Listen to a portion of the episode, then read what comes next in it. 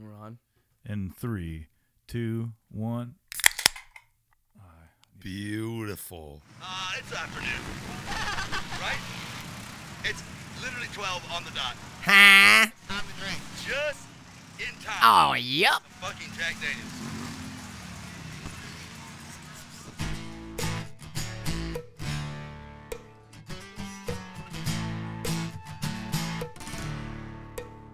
Yeah, me and mine. We ain't never been the kind of color in between the lines. Yeah, we roll up when we roll up and we get real. High life and koozie, ooh-wee. Yeah, we're living like a movie, sue me. Ripping these hometowns open wide. Yeah, me and mine ain't like them in theirs. We're just living life on sunshine and cold beer. Bunch of bonafide party pioneers, and we take it there.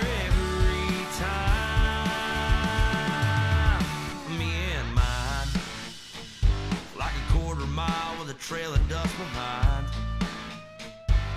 Pick up trucks and four low four-wheel drive, 3 deep on a bench seat with me. Knee deep in a 20-20. Head home when the rooster says it's time. Yeah, me and mine ain't like them in theirs. We're just living life on sunshine and cold beer. Bunch of bonafide party pioneers, and we take it there.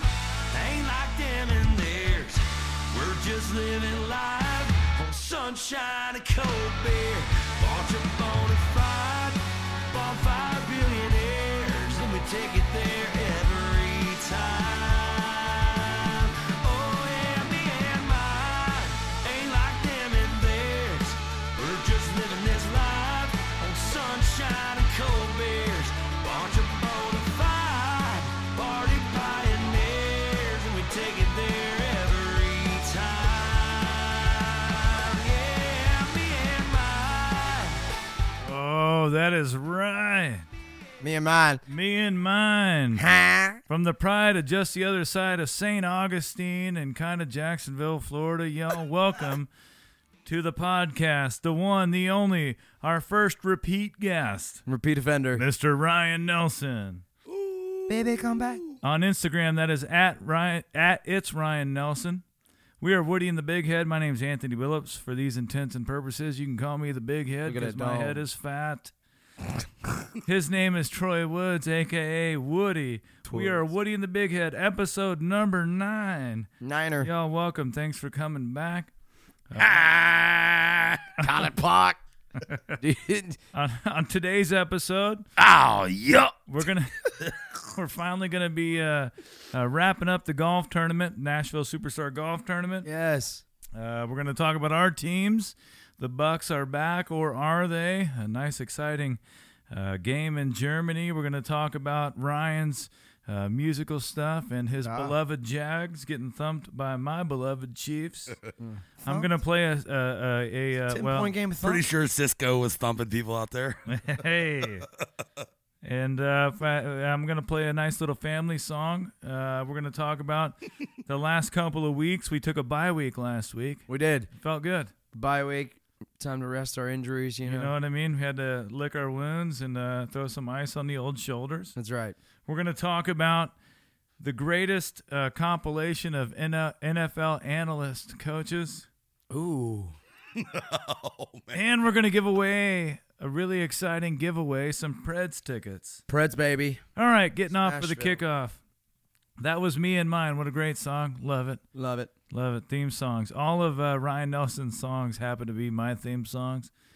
which is really great. So what's a BFG, by the way? BFGs are tires on the truck. Yeah, BF Goodrich's. Oh, okay, BFGs. All right. So every now and then you got to learn me. Yeah. I'm a simpleton. They're pretty expensive tires. I've only had them on one truck. Actually, the truck that was in that video did have BFGs. Nice. There you go. Yeah. You were speaking the truth. Stood for like big, you know, freaking. Big friggin' gong. Big friggin' girls. Gong. I'm like, big man, friendly, they got big friendly girls. There's some BFGs in Jacksonville. Oh, man. There's some BFGs down there. They're everywhere. Couple notes about that video. My brother is the chubby guy hitting the cowbell in the beginning. I knew it. And when I say head home when the rooster says it's time, that's my buddy Rooster. Shout out to Rooster. I found him at that mud bog. That was not planned. I found Rooster, and I was like, holy shit, Rooster's here. And then I was like, oh, my God, in the song, we say head home when the rooster says it's time.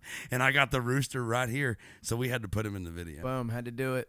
Music videos are the coolest. You got some good ones, man. All right, so wrapping up the Nashville Superstar Golf Tournament and our Real Men Wear Pink campaign. So for our golf tournament, we were able to raise almost $5,200. Boom. To donate towards breast cancer research and awareness. That feels so good. Most importantly, the city of Nashville and all the fellers like me, we were a big team, and we raised almost $240,000. That's amazing. Jesus. And we were the number 8. Thank you. There you go. We were the number 8 city in the United States. I'm not sure who else was a part of it, but number 8 seems pretty good. Heck yeah. I can't tell you how grateful I am for all the folks who golfed in the tournament. For all of the, sponsors and people that showed up and had a good time. Thank you to all of them, just to name a few. We've got right here Little Harpeth. Littman Brothers provided all the beers, and we had 35 cases of beers. Now, look, we had 23 teams. Yeah. 35 cases. We ended up with 2 cases left. Oh yeah, it was the right lineup. Effort. In like 4 hours. It was a good lineup. That's some beer drinking. Those boys. I don't know if you did that at the BFGs, bro. Oh, I mean, kinda. Dude, like the people, our crew that was there, all the boys that we have partied with and played music with and hung with for years in Nashville. I'm not surprised that crew is doing that. Tough. Also, that day I was drinking. Chicken Scratch Tall Boys and made me a Chicken Scratch golfer. It was pretty great. I see what you did there. Yeah, Scratch golfer. Yeah, that's beautiful. Thank you. 2 days after that, your boy Billups, if you don't know, that's me. I paint murals, and I've had the great honor of painting about a dozen murals in Capitol View. Which is North Nashville, or north of the Gulch in Nashville, like 11th and Charlotte. We have a number of murals there. Yeah. I got to be a panelist for Nashville Design Week. Yeah, I watched the highlights on that. Yeah, so I got to sit there and talk about, what it's like to contribute to the community through art, and that was really exciting. I just... while I have a chance, I want to thank Boyle Investments. I love you guys so much. You've taken such good care of me and us over the last few years, and now we're kicking into the show. All right, first quarter, we talk about our teams. Yay. The Bucs. The Bucs are back. Hey, man, back to 500. 5-5. I'm not saying we're back. I'm just saying that we're playing some better football, and we'll see how the rest of this year goes, but I like – the fact that the engine seems to be getting all the kinks out now,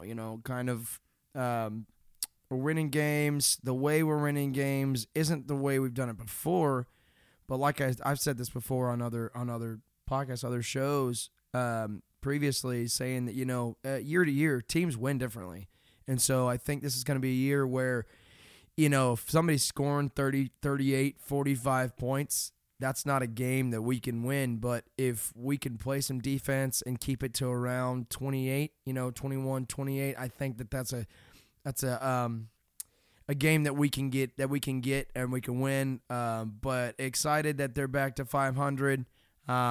hope that things are smoothing out as far as people's lives go, because we all forget, you know, these guys got lives and things happen, and you know, it's not just Sunday. You know, people forget the other 6 days that, you know, all-stars and future Hall of Famers and everybody's having to go through, just like us. So, yeah, I'm excited. Bucs are doing better. I had some takeaways from that Bucs game. Yeah. Germany, what a great crowd. Oh, so cool. Munich, what a great crowd. Did you see the pitchers? They were just drinking like full-on pitchers by themselves. Just, dude, they're German, dude. They love to drink pitchers and big large glasses. And Das Boot. Das Boot. Anyways, but that was a great takeaway. I thought the Brady falling, homeboy almost stepped right on his nuts. Oh yeah, at the end of he came down and Brady's crotch was right there in the foot. I from one angle it looks like he just steps right on him, and I was like, dude, I mean, Brady's had his kids already, but every Karen and Becky in Tampa area was like, don't. No, how dare you? I need that next week. And then also another huge takeaway was getting to see Julio Jones get involved. Yes. I love Julio. Julio put on the speed on that crosser. Dude, it was nice. That was vintage Julio. It was. He looked good. He looked really good. I was like, wow, that reminded me of watching Julio years ago. And the ATL, baby. Yeah, the old man still got it, both of them. You know, I tell you what, you know, the Bucs got the dub, and that was great. But you know what, I came away pretty impressed with old Geno. Yeah, good for Geno. Man, that pass, that touchdown to I forget what his name is, Goodwin, Marquise. Yeah, Marquise Goodwin. Oh my God, he's rolling left. He's running back in the pressure. Looking up, throws it to his left, and just makes a dime throw. Which, by the way, how did that become the saying? What does it mean to drop a dime? Dilfer's dimes. Oh, okay. I believe Trent Dilfer is the one who started doing it. I'm not saying he came with a dime. Maybe somewhere they're dropping dimes. Well, it was like college drinking. I think it all started all the way back to women being called a dime, you know, at a scale of 10. It's a perfect throw. And so it was like, then, oh, that's a perfect, she's a perfect girl. And then it turned into, that's a dime. It's a perfect throw. Well, right. There you go. So, you got terminology. Boom. Lineage right there. Glad I got so. But Geno and the Seahawks are looking pretty good, man. I'm really impressed. I think if we went back to our preseason predictions, I don't think we were picking Geno to do much. And so good for the Bucs, back at 500. Oh boys, you guys' teams played each other. That's right, man. We had beef. You had a guy dropping that donk. By the way, I had a coach in college who couldn't produce or couldn't pronounce a G after an N. Yeah. So he would every now and then like talk shit to you, and he'd be like, "Are you over there listening to the Thonson? Thonson? Your bleen bleen? Bleen bleen. Your Seanan Sons? Oh my goodness." Yeah, but so Cisco was dropping that thong song on he was hitting harder than what these bitches want, man. He was really, really going in. Oh my gosh. You know, I mean, the defense has not been great all year, but they've had their flashes. When the offense is struggling and the defense is pissed, you know, Andre Cisco's been the guy consistently this year, really thumping people. That's cool. And he, you know, Juju did a TikTok dance on the Jaguar head a couple years back. I don't think anybody forgot about it. I think everyone forgot about that. And Cisco, I mean in Jacksonville and around the team, but Cisco definitely didn't forget about that, and he was ready to put the hammer down. Here's the thing is that I think it's unfortunate. I feel like the only reason why that wasn't called was because you know, the refs. Your boy does TikTok too much. Yeah, it's like you can't hate a guy because of that. That's helmet to helmet, and they should have called it. But it was also weird that the Valdez-Scantling hit got the flag. They were doing that as a makeup. Yeah, makeup flag, because that hit was actually completely clean, but they were like, "Well, we missed the flag with Juju, so we got to throw this one." I feel so like. Over the bye week, I did go to Kansas City. Yeah, I did get to go to Arrowhead. I took my wife to her first game at Arrowhead, my first one in like 17, 18 years, And man, was it incredible. Played against the Titans. You know, if you've listened to the show, we're in Nashville. We support the Titans, and they were beating us up pretty good there for a while. And you know, the Chiefs came back. You know, Patrick Mahomes. I'm sitting there. I played quarterback. You know what I mean? I'm a Chiefs fan, and just sitting there, just like marveling. I mean, even when he came out. He comes out, they get the toss or whatever, and they're about to receive it, and he's just throwing balls in the sideline, and that spiral's so tight. That's how I look at people. When you throw a football, I'm judging you based on your spiral. And that mug is just, I mean, it has some strength. It ain't even strength. It's strength. Yeah. And he just like. Dude, Kadarius Toney, Florida guy. You know, I loved him since the Florida days. I remember being in California on a show. And just watching football, and it was an SEC game, and it was like Florida versus Kentucky, and it was like early in Kadarius Toney's Florida days, and I was talking to my mom. Both my parents graduated from Florida. I graduated from Florida State. Weirdly enough. I love your parents so much. More linear. Where's mom and dad at? I called my mom and I said, "Mom, have you seen this guy?" And I believe his number was number one, like Percy. Yep. So I called my mom and I was like, "Mom, have you seen this guy number one? He is fucking awesome." And I watched him absolutely shred Kentucky that day. I was in San Francisco area. He ran a kickback, and it made me feel so at home in San Francisco watching SEC ball. Yeah. But I'll never forget the performance of Kadarius Toney that day. And then you see him go to the Giants, and he never really, you know, he scored his first fucking touchdown. Yeah. I was shocked. He got in the doghouse. He got in the doghouse quickly in New York because of some fight that happened during the game, like on the field. And then, you know, Dayball? Is he the new coach? Yep. Yeah, I'm sure he was like, "Oh, you're not part of my program or whatever," but you should have kept him. Cause what a weapon! I mean, he's kind of little. He's super shifty. Has great hands. Catches the ball. They literally call him joystick. Really, I mean the jet sweep that they ran from midfield. It was just like perfectly executed. You can't do it any better. With the addition of two players, they have totally made up for any plays that Tyreek Hill might have done. So Pacheco and Kadarius Toney, that like there should be no one talking about Tyreek Hill anymore in Kansas City because there's no reason to. By the way, if I like the one of the most annoying things, and as a defender, I know I watched my Bucs do it right back to him. The peace sign. I'm waiting for someone to just.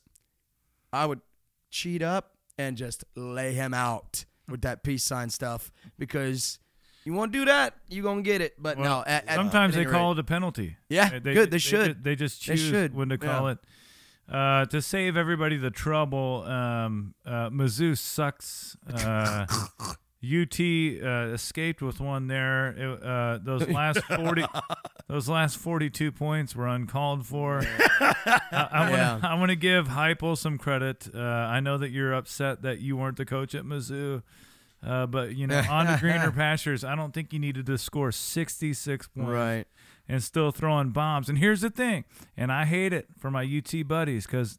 They're plentiful. Do we? But the thing is this. I remember when I was a junior in high school, we went to state, and we played against Addison Trail. And Addison Trail was up against they're outside of Chicago. They were like a bigger school than we were, you know what I mean? And they were up like 40 late, and they kept throwing bombs. And they kept scoring. And I remember Tom Pulaski, intestinal fortitude, Weston, if you're listening, here's the coach poll. I remember him running off the field yelling, "Remember where you came from. Remember where you came from." And that's the thing for UT is that you can hang 42 on us here late and keep throwing bombs with your backup quarterbacks, but at some point, remember where you come from. Mm-hmm. That's going to come back to get you. The football gods, they never miss a snap. So Mizzou sucks. But your guys' teams, Florida State, you're coming up day after Thanksgiving. Who wins it and what's the bet? I don't bet with MSU fans because this one's hard. I don't do it. It's really a toss-up, honestly. I feel like usually you can tell who's stronger, like who's going to win. A beer chug or something. This one is a tough one because Florida's looked they've had their games where they looked really good. Florida State's had their games where they looked really good, and they've had their games where they looked really bad. And Florida's had games where they weren't, where Richardson wasn't like, on all cylinders. So it's like you don't. Who's gonna show up? Here's what I'll say. I haven't watched Florida State for the past 2 weeks, so I can't speak on them. What I can speak on is the fact that Florida's defense has not given up a touchdown in 6 quarters since the start of the second half of the Texas A&M game in the last 2 weeks. So all I can say is that I'm happy with how they've played the last 2 weeks. That being said, if they show up in 2 weeks from now and play like they don't know how to play instead of playing like they have, you know, it's been like kind of like Dr. Jekyll, Mr. Hyde or whatever it is, you know? But yeah, it really is a toss-up. And most, like he said, most years you can see the intangibles throughout a team of what's going to happen. But both teams are very unpredictable. We will see how it goes. Can we bet a Instagram beer chug for the loser? Sure. Instagram beer chug? Absolutely. Yeah, all right. Sure. I will say about Florida State's offense, Jordan Travis, we over the years that he's been with the school, because he's been there a while, and they kept bringing in guys to replace him. He's been there a while. Bringing in guys to replace him. And, he stayed through all that shit. Yeah. And he now this year good for him. He's really played very well. Absolutely. He had a little bit of injury issues and midway through where we're at right now, but him healthy playing, he's been very good as a passer, which none of us believed in him as a passer. He could always run the ball, always athletic. Yeah. We never believed in him as a passer. Now he's actually passing the ball well. He's got Micah Pittman come in. And he had the big Johnny Wilson kid come in and the Ontavia Wilson kid come in. So he's got receivers now that helps a lot with your passing game, obviously. And then the three-headed monster at running back, when one guy's not working, somebody else works. So they've been able to generate offense. The teams we've lost against have been able to really take advantage of our defense. So it's for Florida against Florida State, it's going to be like, can we take advantage of this defense that is volatile, which it is. Hey, real quick, I'm not saying South Carolina is amazing, but second one, 3 of our 3 rushers all went over 120 yards, and one of those was Anthony. If you don't stop AR, it's going to be a long day. And shout out to Trevor Etienne. Yeah, baby. My boy. Right. My boy on the Jags, Travis. His little brother balled the other day. 85-yard tutty, baby. Man, that was sick. That was sick as hell. I mean, SEC freshman of the week. I would be excited about it, but South Carolina lost to Mizzou. Exactly. All right, so that's if you weren't paying attention at the beginning of the show, we played Me and Mine. Ryan Nelson's an incredible singer-songwriter and artist. He's also the world's biggest Jags fan, if you can't tell by his epic throwback hat. So yes. I want to tell you, man, before we get into your music stuff, that the Jags played tough yesterday. There's no moral victories in the NFL, but you all look a lot better. I think Dougie P's got you going in the right direction. We're really good, the Chiefs, and I say that with all humility. But to only win that game by 10 and it'd be tough. I think the Jags are heading in the right direction for sure, and you should be really excited about that. Absolutely. The word beatdown was used earlier, and I was just joking. A 10-point game is not a beatdown. That was just talking shit. All right, just so you know, you should have beat him by 20 if you're the best. The thing that sucks for me that I keep seeing over and over, and it's young team shit, and we're a young team, so you see it over and over again though, is like the penalties and the stupid shit. 2 missed field goals in the first half, stinker. And we got an onside kick to start the game, got a Pacheco fumble right out of the beginning of the game, and got no points out of either one. Dang. And then you see the 2 missed field goals is one thing. Okay, whatever. Kid's having a weird stretch of the game, but then the touchdown to Evan Ingram. We're a young team and a young offense. Touchdowns have been hard to come by, Right. So when you get down the field against the fucking Chiefs in Arrowhead Stadium, you throw a fucking touchdown, and the left tackle, Alabama Saban coached left tackle. Well, what are you doing downfield? But he didn't even know the play, I feel like. I feel like he didn't even know the play. He was into the end zone, deep into the defense. Cam Robinson deep into the defense, and Trevor's rolling out to throw to Evan Ingram, makes a beautiful throw. Cam Robinson's penalty didn't affect the play at all. Did you think it was a running play? Well, you know when it's like, okay, breaking down. That penalty clearly affected the play, so, like, I get it.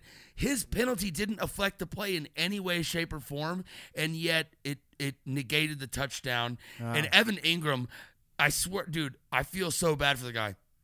He's had, like, 4 touchdowns this year, and 3 of them have been wiped. He has one touchdown. Poor guy. You know why? He has one touchdown on his stat sheet. One. Why? Because he's wearing number 17. It might be. Okay, all right. So I've got a note here, Florida shit. All right, so we've got a couple Florida guys here. They like to do Florida shit. Ryan Nelson, what's the last example of Florida shit that you've done? Wrestling alligator or something? Or? I mean, I urinate in public a lot. I like to wear – I was playing so me and my roommate, we throw the football a lot just to keep active and shit in the day.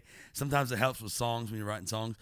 So I was out yesterday, and it was like 36 degrees or something. Chilly. And I was – for Nashville. I was like, man, I'm so cold. And he's like, maybe because you're barefoot. You goober. Hashtag Florida shit. Hashtag the most Florida thing I've done this afternoon, up until I was ready to go run errands. I was just walking around my house with boxers and no shirt on because standards. It's your house. Florida. It's normal. It's normal. All right, so if you look up Ryan's music, you'll find a really awesome song with Jelly Roll. Jelly Roll is really becoming in the forefront of pop culture and country music culture and the CMAs and everything. Tell us about Jelly Roll, man. Is he a cool dude? Jelly Roll's a cool dude, man. He like to throw down? He can throw down now. Yeah, it was, you know, so Jelly and Matt Wallace signed me in August of 2020. Wow. We're getting old. And you know, Matt had told me that he was gonna run my music by Jelly, and so the next day I get a FaceTime call from Matt and Jelly Roll, and they're like, "We want to sign you," and I'm like, "Holy wow, this escalated quickly," which is awesome. But from there it went to like we recorded a bunch of songs, and then next thing I know, you know, I'm getting invited on this tour. And I did, I think, like 28 dates or something on that tour from August to December of last year. And it was just, like, the most epic experience, not only because of sick crowds and, you know, just the magnitude of the shit we were doing, but, you know, Jelly's crew is sick. All the guys that are security, all the, you know, stage guys, and everybody was just such a great hang. I think that he does a good job of keeping people around him that are like-minded with him, and it just points back to his character. The dude is really cool, super chill, really everything. His demeanor's awesome and fun to party with, takes care of his people, and really funny. And I remember, like, when I first started with them, they were like, "Hey, can you come play bass on this like video series we're doing, live in the studio thing?" And I was like, "Yeah, screw it." So I went in there and we did that and had a good time with it. And I remember early on, you know, this is very early on with Jelly, but he just kept breaking out into song all the time.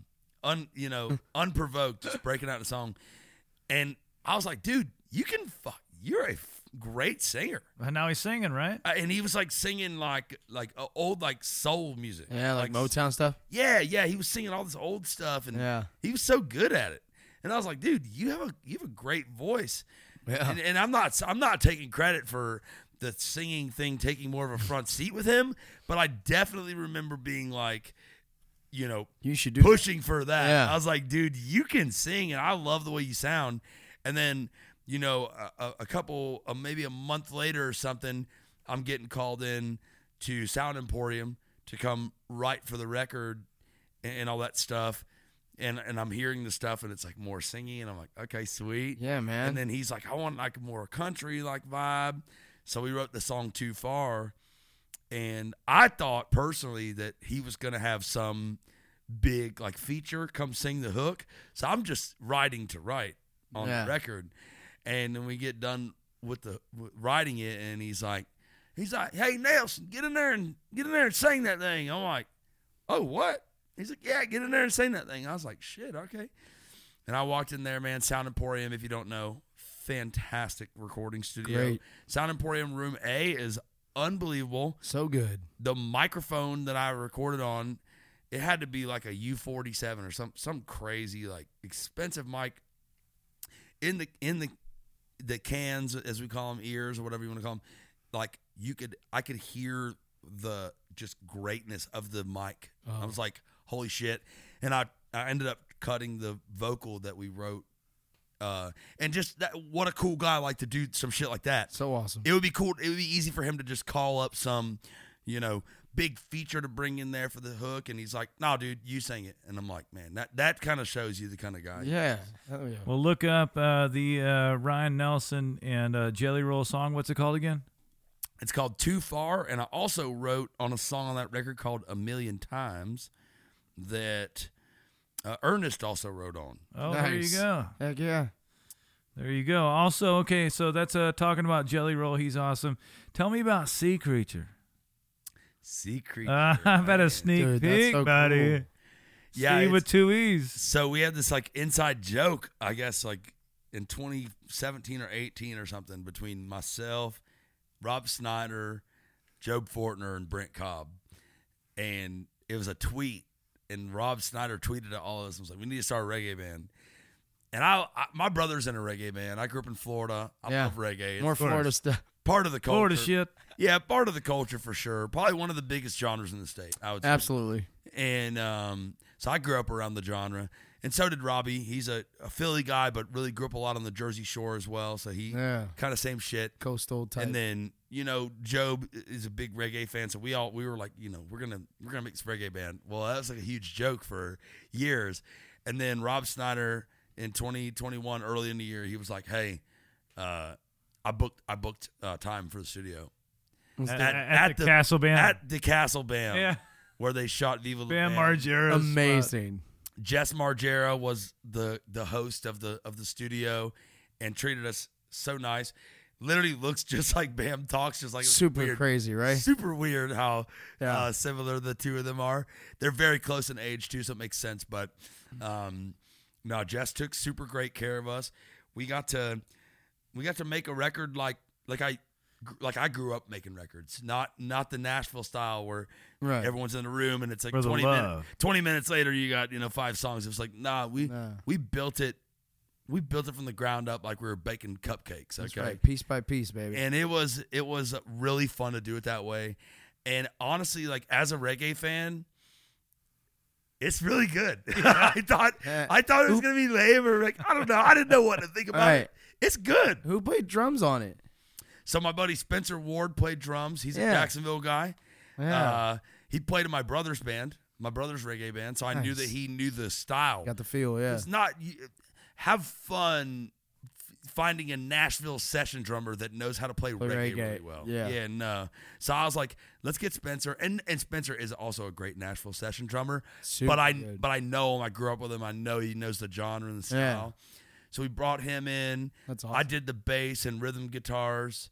And we had some cool feet. The saxophone player for the Roots literally did all the sax. Are you serious? We were in Philly, so from Philly. That's fire. He came out and rushed. We had all these great musicians. It was so fun, and we were at we're hanging out with Jess Margera at the Bam Castle. Right. We skateboarded in the park at the back. Oh, so cool! It was epic. What an epic day! Florida shit. You can feel the like. That in the record, we were having fun, dude. It was really fun. Yeah, Ryan and I were truck buddies on the way down to Key West Songwriters Festival. That's your Florida. So I got to listen to it, and it's really incredible. So everybody out there, be on the lookout for Sea Creature. I think it's at Sea Creature Music. Yeah. S-E-E, Creature Music. Oh. And S-E-E. That's the one thing. S-E-E. S-E-E. Like, yeah, who drew the deal? Who drew the logos? Badass. It's one of Rob's buddies that's a graphic designer did all of our graphics. That's awesome. Really incredible. So y'all be on the lookout for that. So halftime, we're going into halftime. I'm going to hog halftime. If you didn't hear earlier, I got to go back home this weekend or last weekend and spend time with the family and go back to Marceline, Missouri, go see the Chiefs play against the Titans. Go Chiefs. And, so I'm going to play a family song here. This song here is the first song that Ryan Nelson gave me street cred for because he liked it so much. It's also the first song I wrote with my father. My dad calls me up, and he's like, Anthony, I got this idea for a song. And, when your dad calls you for an idea for a song, you're like, okay, whatever, Dad, man, let's hear it. And then he told me about it, and I was like, damn, that's pretty great. And I called my buddy Casey Timmer, and he's like, damn, that's pretty great. So it's my first song I ever wrote with my dad. It's my Papa Dickie, Richard Dell's name, may he rest in peace. It's a song about all my ex-girlfriends, and it's my wife's favorite song. So this is a little family tune. Hope you enjoy halftime. Here you go.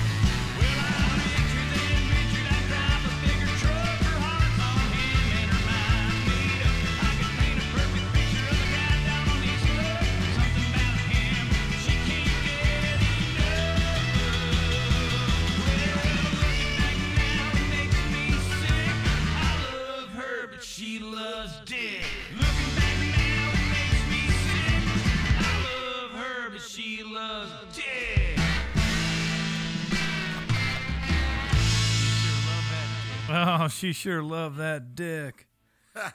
True story. Amazing story. Oh, man. Amazing. Hearing that just it makes me so grateful for my friends that played on that. Dean Tomasek on bass, Leroy Powell on guitar, Taylor Powell on drums. So awesome. Shane Sanders played the acoustic guitar.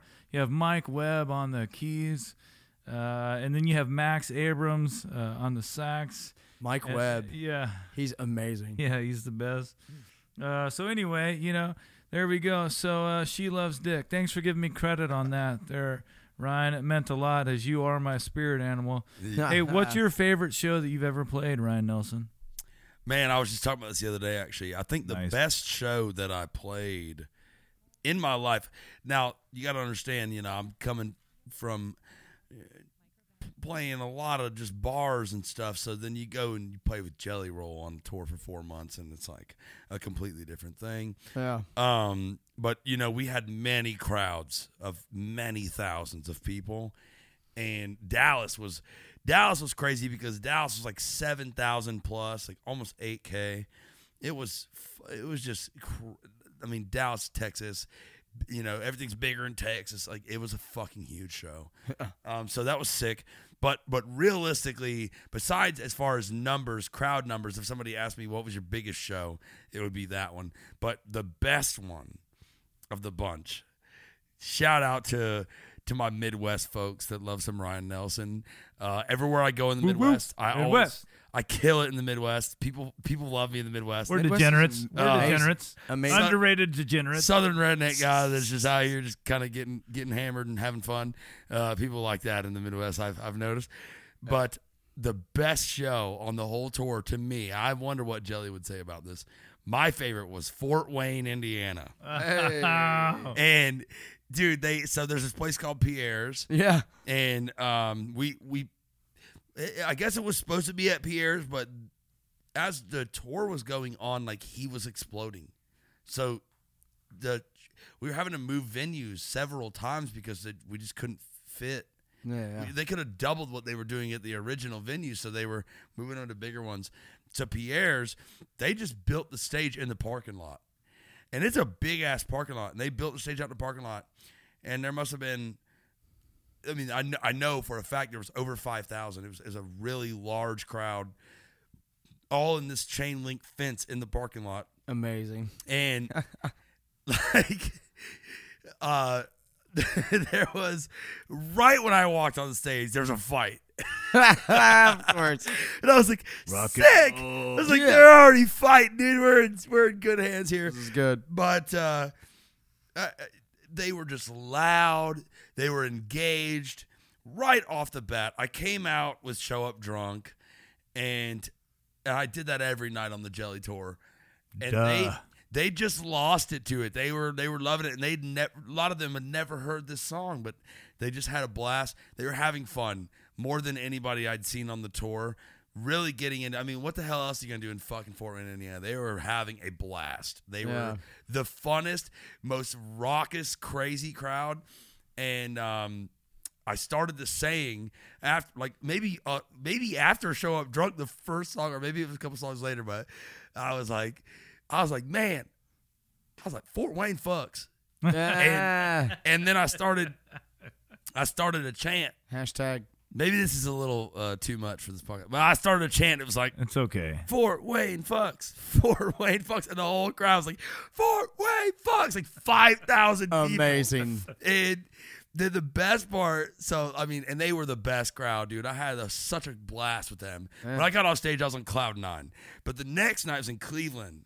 And Cleveland was, and I love, my grandfather was born in Scotland, but he moved when he first moved to the States. He was in Cleveland, so I got some love for Cleveland. But Cleveland was not quite as raucous and wild, and it was in a theater. We were indoors. Like, oh. It was like, I think the cap was like 2,200. This isn't a parking lot. It was a little less like, I don't know, just redneck wild shit.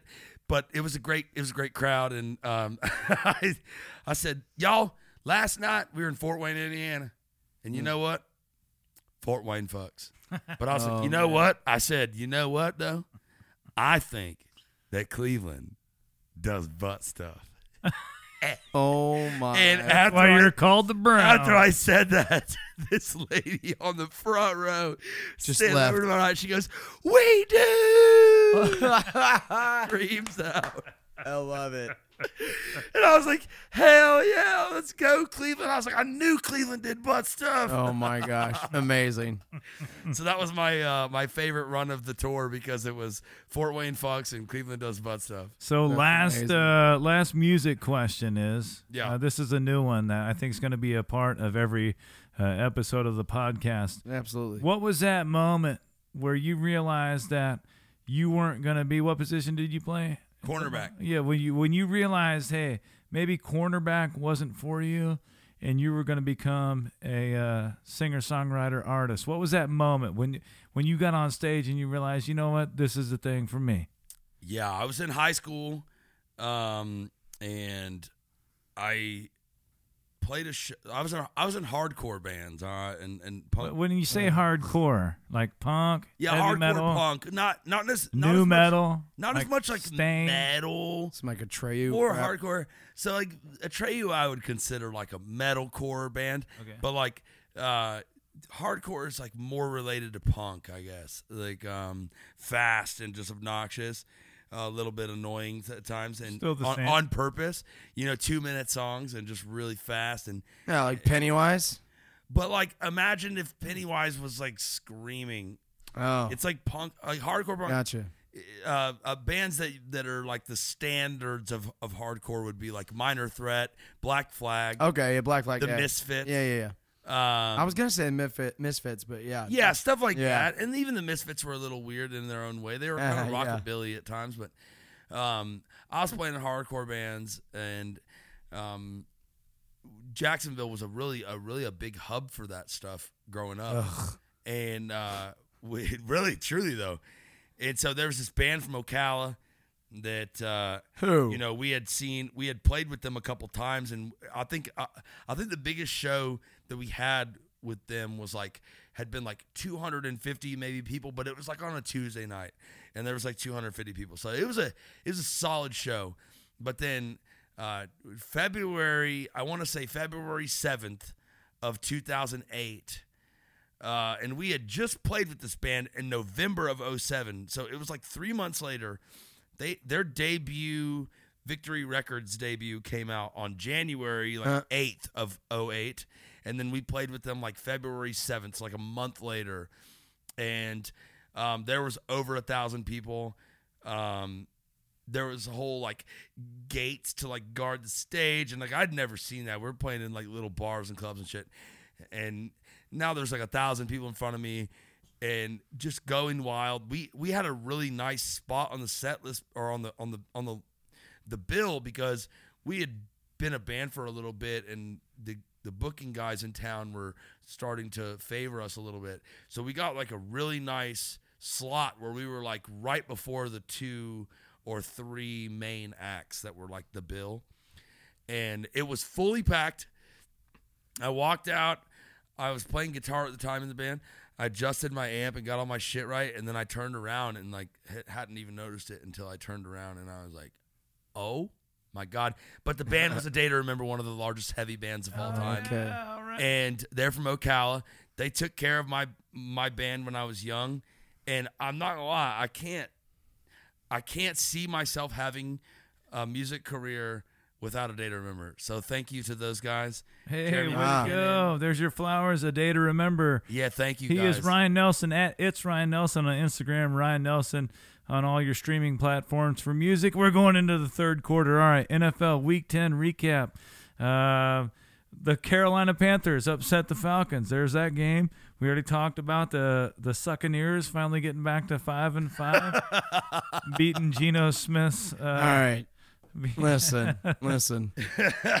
You can say that when we're 2-5. All right, but now we're 5-5, and also as long as your boy's not throwing picks over the middle across his body, so easy there, Patty, you're home. So ever since my buddy gave me shit about talking bad about the Bears have lost 2 straight. Get upset by the Detroit Lions. Oh, the Lions. 31-30. Hey, I like the Lions. Hey, we're partial to the Lions on this show. Yeah, I like the Lions. We're biting kneecaps. Dan Campbell's awesome. Yeah. They've been in every game this year, too. They've been in every game pretty much. I'm tired of people shit talk Jared Goff. Listen, I know he's not the greatest thing of all time, But the guy took his team to a Super Bowl. I know they were stacked on defense. I know they had great receivers. But the guy took his team to a Super Bowl. It's hard to do. Who's shit-talking him? Nobody. Everybody's. He's got a lot of shit. So many people have been shitting on Goff. They shouldn't. Yeah. And I'm like, Jared Goff is a far beyond serviceable quarterback. He's a big, tall guy, got a great arm. He's not going to run on you, but he's got a great arm. He knows how to make the reads. I really like Jared Goff. They need to give him a chance in Detroit. And he's not throwing 87 interceptions like Matthew Stafford is. Who's not even playing anymore. So I hope it was worth one Super Bowl where you played a bungle team that wasn't even that great. You got off easy on that one. Also, anyways, we like the Lions, and good for Jared Goff getting some dubs for him. I've got a DeBears story. For those of you who aren't in Nashville, there's a Bear Down Club. That a bunch of Bears fans get together and they watch the game at a bar called Beyond the Edge. And Beyond the Edge has a special place in my heart for so many reasons. One of my favorite bars ever. But every time the Bears score, this is like years ago. This was back when Devin Hester was still on the team. Oh, wow. But every time they score, 60 or 70 people in the Bear Down room, they go, the Bears, 70 people. It's really amazing. Great. It's cool. Amazing. It's amazing. Yeah. That's pretty great. And so Hester takes one back. It's packed full of people. This is back in the heyday of Beyond the Edge when it was one of few sports bars you can watch every game. They had me on the 8-inch black and white TV because the Chiefs were 2-14. I digress. But Devin Hester takes one to the house, and the whole room back there just goes, Bears.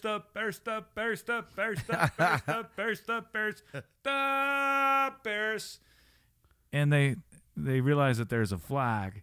Oh. And it gets called back. And this gentleman, and I hope that he somehow watches this and realizes his perfection in this moment. Because the whole bar hears them do this. So they get the flag, it gets called back, and some old boy from the back goes, holding. So there you go for all my Bears fans. Hey, weird little thing here that I personally went and did the research on to find, and dude, all the love to Devin Hester, because one of the greatest, to ever do it. Weirdly enough, know who has better stats than Devin Hester? Cordero Patterson, literally. Wow. No one cares. Better. No one cares. No, I'm not kidding.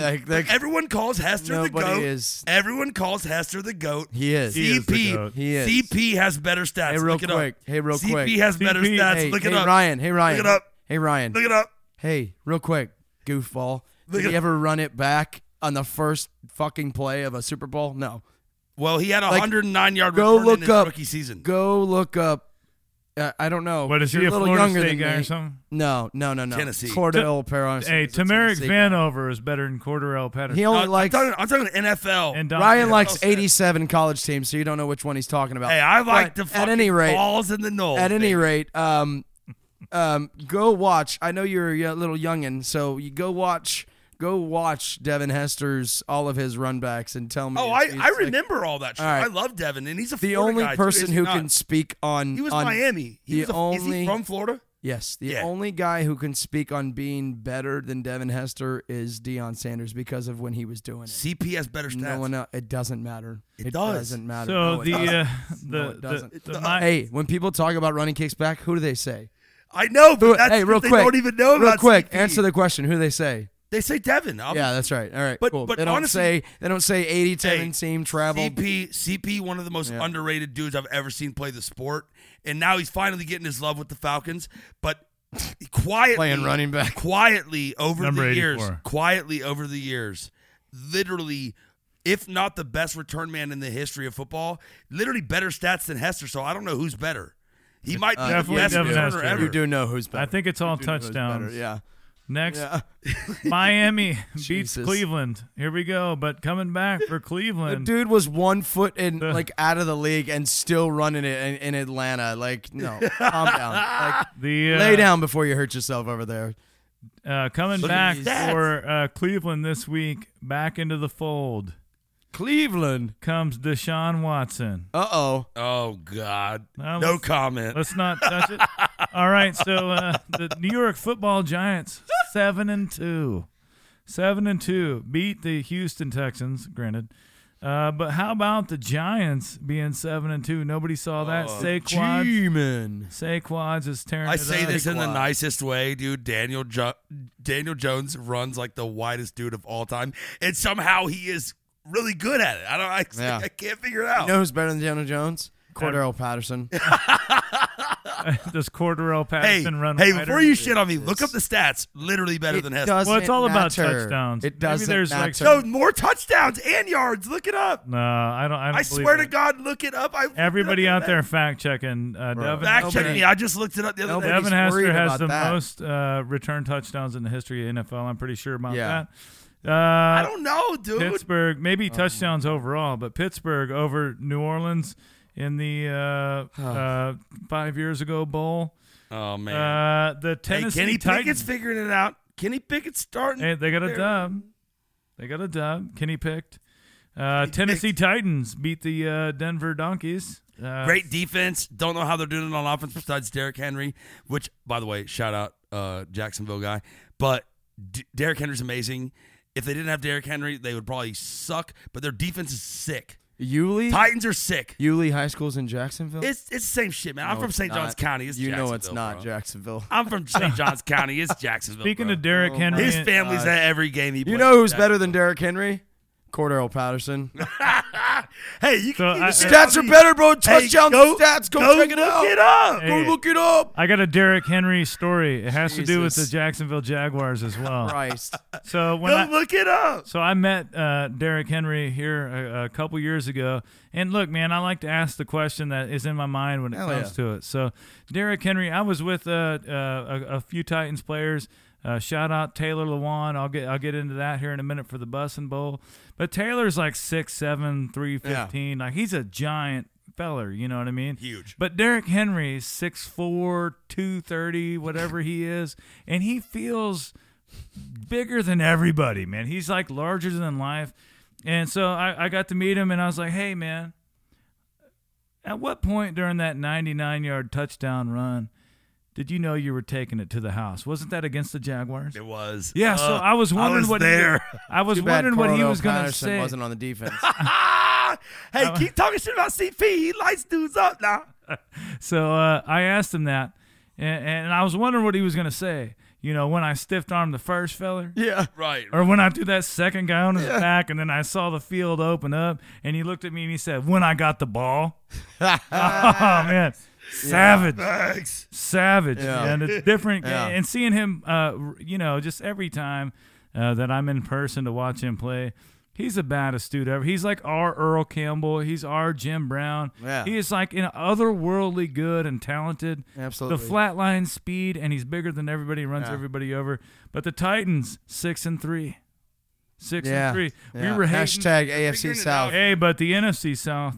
That's where you want to be. Speaking of the AFC South, how about the Indianapolis football Colts calling Jeff Saturday off a get up and getting the dub over the Las Vegas Raiders? Can we talk about his press conference? Because his press conference is exactly what I would have, the same thing I would have said to people. Well, I'm supposed to take the job. How do I say no?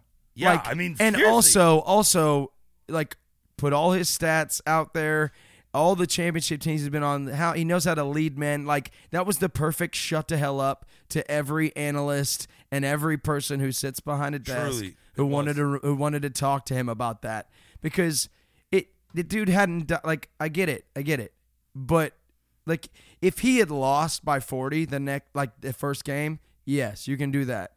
But I love Jeff Saturday's energy. I've always loved that he just comes out and says stuff, and I dig it. I hope he wins a bunch more games this year, and then he gets a contract. Well, the thing is, if he does, then what's going to happen is everybody's going to start hiring the NFL analyst, the legacy guys. He's a legacy guy there too. Who is your NFL analyst that you would like to coach your team? Well, is it Ryan Clark? He's already. I mean, Tony Romo. RC Romo. Tony Romo's so smart, dude. He's already done it. What about Bart Scott? Prime. Oh, yeah. What about Scott? Bart Scott. Definitely can't wait. Joe Buck. That's Joe Buck. Definitely not him. He's not a player, but you know what I mean. All right, so Joe Buck. Going into overtime. Oh, yeah, next week we got some games. We got Tennessee at Green Bay. The Titans are going to roll them. I don't know, man. Dude, Green Bay, they figured it out last night. Aaron Rodgers did a good job, man. I was happy for Aaron. But the defense is inconsistent as hell. The offense is inconsistent as hell. Christian Watson's becoming a staple for them right now. Who? Christian Watson. You know who's better than Christian Watson? That boy good. CP. That boy can sing. You're a goober, man. Dude, he's running the ball like four times. Yo, I just looked all he's doing. I just looked it up and confirmed that his stats are better than Devin's. You just confirmed that he played longer than Devin Hester and more for more teams. That's all you confirmed. No, Devin played longer than him. Overtime. Yeah. Dusty Baker gets off the schneid. Dusty, good for Dusty, man. It's his first World Series championship. Well deserved. I don't care what they cheated or how they did it. Go Dusty, man. That toothpick and that man. I remember him. I remember him as a coach for the you always wanted to get him with the Cubs, and I'm really happy for Dusty Baker as a baseball player. That's just really awesome when that happens. All right, so on today's episode, if you go to our Instagram at Woody_Big Head, we're giving away 2 Preds tickets to your game of choice. Go on there, follow it, do all the things that it says to do in the post, and you could take you and yours or you and your to a Preds game of your choice. Fishing for sponsorships. Oh.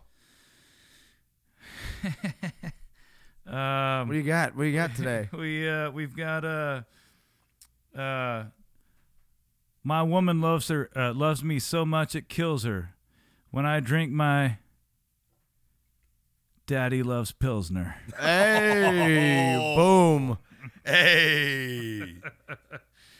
I love it so much I could trade and barter when I've got my brand new starter. Oh man. Looking like a track star. What about we love when you fill it up, just like that Toby Keith song. We love to drink beer in our red Solo cups. Yes. Yeah. We are fishing for sponsorships. Hell yeah. All right, we got 8 weeks left in the NFL season. Yep. And that gives us at least 8 more shows. We appreciate it. Can the name of this episode be # Cordarrelle Patterson for MVP? It might be. Hey, now. It might be Cordarrelle Patterson. By the way, here's where it comes from. It's better than Devin Hester. We know where it comes from. I'm a Tennessee fan my whole life. I went to Florida State, so my alma mater is Florida State. We know where it comes from. Tennessee fan my whole life. CP was one of the best Tennessee players of my lifetime in one season. He had one season. It was a remarkable season. I thought, how did anybody not let this guy play for their SEC football team? It's easy. I got your answer. He came in the league, and everyone just looked at him as a kick returner, and he never got to play offense. Now with the Falcons, 9 years later, he's getting the chance. He just killed some guy at the goal line on the Carolina Panthers and got the touchdown. Absolutely smoked the guy dead. Yeah. He's 6'3", 240. He's about the same size. Devin Hester never did that. About the same size as Derrick Henry. Literally, very close. Yeah. And he smokes dudes. And I was looking it up as we were talking, and so I'm a little bit wrong here because the majority of Devin Hester's, I think of returners. No. What? Hey, I think of returners as returners, okay? Majority of Hester's stats, punt returning. Majority of CP's, kick returning. So different things, different skill sets, the way you do it. But CP does have better kick returning stats. If you wonder how Hester was the punt god. The fact that you're still talking about this is hilarious. Hester was the punt god. He's dying on the hill. Hester's punt god. Let me just talk to the camera real quick. To y'all, I do not hate Cordarrelle Patterson. I just like messing with him. So Cordarrelle Patterson's doing his thing. You're just not Devin. I'm sorry. If you're wondering how Ryan showed up with this perspective today, we're going to send you out with this song. And so it'll yeah. Yeah. Oh, what a good segue. Absolutely. What a good segue. Great segue. Yeah. Also, hey, Tennessee fans, keep calling Georgia players. See what happens. Yeah, it's not the best idea. Yeah, I'm a little on the wild side.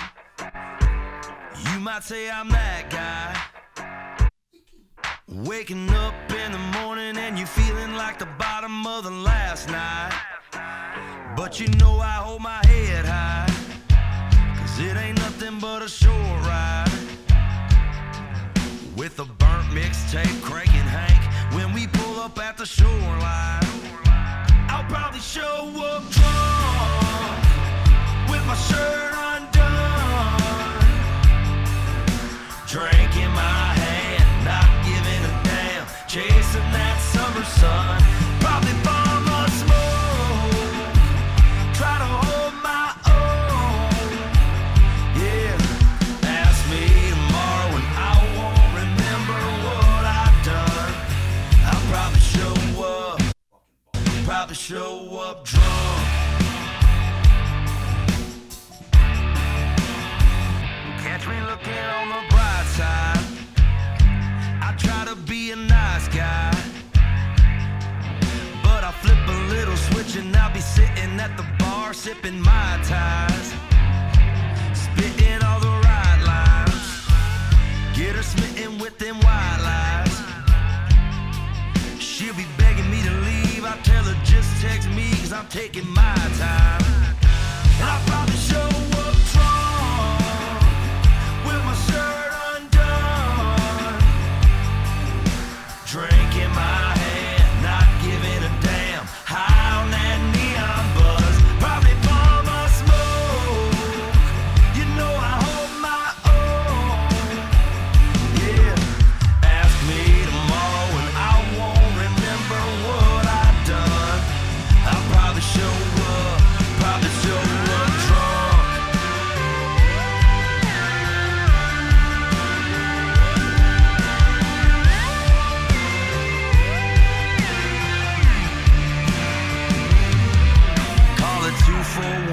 Call it too much fun, call it what you want, call it this and that, call it way off track, holler where y'all at, 'cause I'll probably show up drunk, with my shirt undone, drink in my hand, not giving a damn, chasing that summer sun, probably bomb my smoke.